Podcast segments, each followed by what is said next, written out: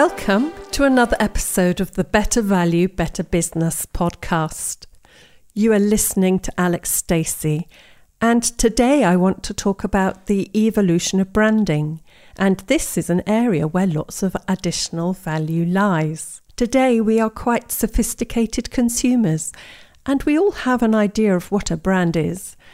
But I thought it might be interesting to get out the magnifying glass and look more closely at ideas and themes and analyse the meanings behind branding. Originally, branding was thought of as a legal statement of ownership, as indicated by the trademarks on them.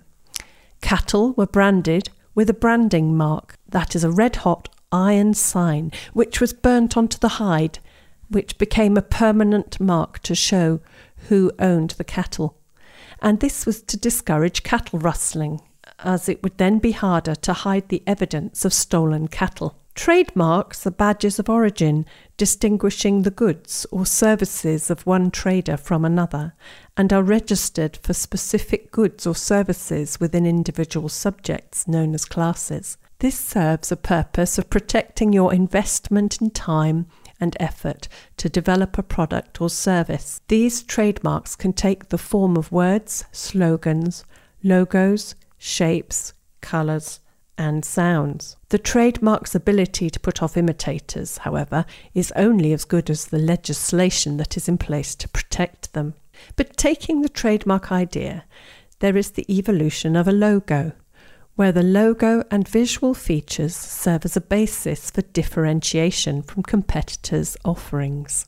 So, differentiation is important in order to distinguish between yourself and a possible competitor, as you don't want to become a commodity. If you and a competitor are seen as offering the same product or service, then the only thing to distinguish between you is the price. If you compete on price, then you will be reduced to a race to the bottom.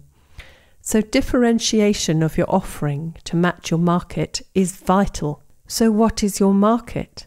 Your market is the reason why and the context in which people need your service. This is something we can find out through research, desk bound, or ethnographic studies where we study customers in situ. It is also the way the detective works by going to the crime scene to investigate. So it is no use just asking your customers what they want. You have to also find out how they behave and then discover what prompted that behaviour, which is actually what I do in my AS Insights work. When I am doing my research, I look at the context, the environment, I consider what were the options and alternatives, I look at how and why the value is produced. Branding and strategic market positioning are correlated. If you are well positioned in your matching positioning, and I mean by that, if you are the first solution customers think of to solve their pain point, then you have the basis of a good brand. Some people start with a set of skills that their organization has, and then they go out and identify the market that it serves. Whereas there are other people who identify a need first and then involve a product or service to match those needs. So, strategic positioning is about matching in an optimized value way. What about if you offer several products and services? How do you deal with the positioning on these? So, it depends if it reinforces the first value proposition, if it is in the same market, for instance, if you produced dental floss for dental hygiene and then you produced a mouthwash, that would reinforce your brand because you're still talking about dental hygiene. But if the second product was a tape for plumbing, that would be a different market than your dental floss and your dental hygiene. So you would need to brand it differently so it doesn't muddy the positioning of the first value proposition. For instance, hotel chains tend to distinguish between their hotels for different markets. They have different brands to serve the needs of tourists to those needs of business travellers. Marks of ownership and logos, and the identifying of correct strategic positioning do not make a successful brand on their own. They are just the basis of a good brand. Brands instill consumer confidence, acting as a guarantee of consistent quality for example, when people first moved into cities from the countryside and had to purchase food from shops instead of producing it themselves or obtaining it from the local farm. And when they moved into towns, there was a huge amount of adulteration of food. For instance, bone meal was added to flour. So some manufacturers recognized this and then created brands to guarantee a consistent quality product as distinct from the commodities of dubious origin. Thus, brands also act as a risk reducer because consumers perceive they are taking a risk when they buy a new product or service. If you intend to use your brand right across your business to a range of other products and services, you have to have high quality and consistency of quality. The problem with extending your brand across all your businesses is that if anything goes wrong with your reputation, it will then taint all the offerings in your business. So now we have sounded out the basis of a good brand, which is the ability of your organization to consistently deliver a high quality product or service that matches the needs of the market. So, what the marketing industry, or what pure marketing does, is to communicate to the market what you offer. And this is carried through in the care of the appearance of the organization or product's image, for instance, tone of voice, messaging, colours, styles, etc., to reflect your empathy with the market and potential customer and to create the brand identity. I have talked about in a previous episode how our brains like to take shortcuts, and branding provides a shorthand. It has been said that a brand name is nothing more or less than the sum of all the mental connections people have around it. And in the context of a memory shortcut, when people are faced with typically 20,000 product lines in a superstore, then a hard pressed for time shopper will appreciate catching sight of a brand standout colour or logo. So, brands can also be thought of as an identity system that is more than the sum of its parts. That is an integration of its facets of culture, personality, self projection, physique, reflection, and relationship. A carefully managed identity system helps the organisation reinforce a meaning behind a brand for consumers. It can also communicate the essence of the brand to other stakeholders and encourages a more strategic approach. Virgin did this successfully across a range of products and services. So, the problem of this is that it relies on the firm's input activities.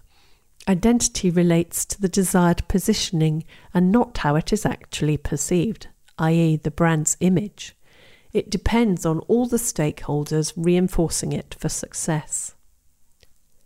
Another idea of branding is that a brand is an image in consumers' minds, perhaps best expressed as a brand becomes a brand as soon as it comes in contact with a consumer. Brands can be thought of as images in consumers' minds of functional psychological attributes. This is because people make different interpretations from the same stimulus. Consumers' decisions are influenced by personal and cultural values. Brands can represent a value system. Brands are representations of unique cluster of values. So an organization has to take into consideration not only the functional capability of the brand, but also the relevance to consumers of symbolic values and meanings imbuing the brand. A symbolic meaning could be a certain maker, make of trainer implies athleticism, and another brand could be associated with youthfulness. Another example could be products that are associated with treating yourself and luxury, whereas others mean you are prudent with money.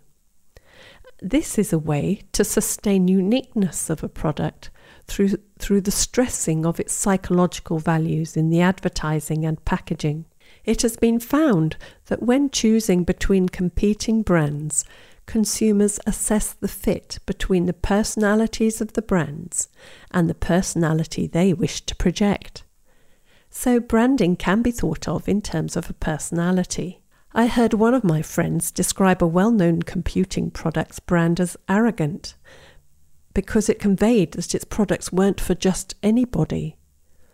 In shops, its products were sometimes set on a higher level than other similar products from other brands. I'm going to just review the difference between a brand identity and the image.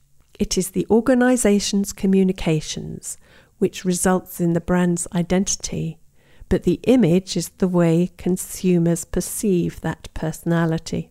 So if a brand has a personality, then it can be assumed it has some kind of relationship with the consumer.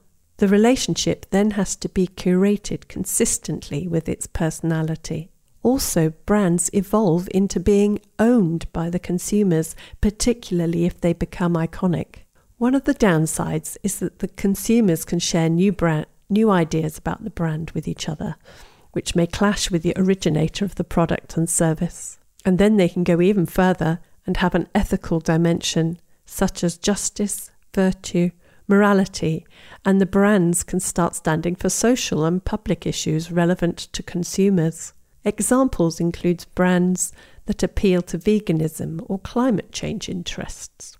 As a consequence of all the above considerations, we can view the brand as a multidimensional construct whereby organizations augment products or services with values, and this facilitates the price the process by which consumers confidently recognize and appreciate these values. The brand exists by a continuous process where the firm's staff set and enact the values and expectations of the brand, which are interpreted and redefined by the consumers. The likelihood of repeated use is enhanced when consumers' feedback is monitored and used to better tune the value constellations to consumers' needs. So, for you or your organization, two things have to be done. You need to strategically align with your market and then accurately reflect that alignment in all aspects of your business the context, the look, the messaging, behavior channels, and marketing tactics. Much marketing is the continuous evolving of the branding, with the evolving market as the market doesn't stay still. So, as I round up this episode about branding and value, businesses and organizations need to think about what pain point they solve, their positioning in the market, consistently high quality and listening and communicating these points to your market. One more point. Did you notice how I said the firm's staff set and enact the values and expectations of the brand? This is why internal communications and organisational alignment are so important. But I'll come to that in more detail in another episode. Goodbye and thanks for listening.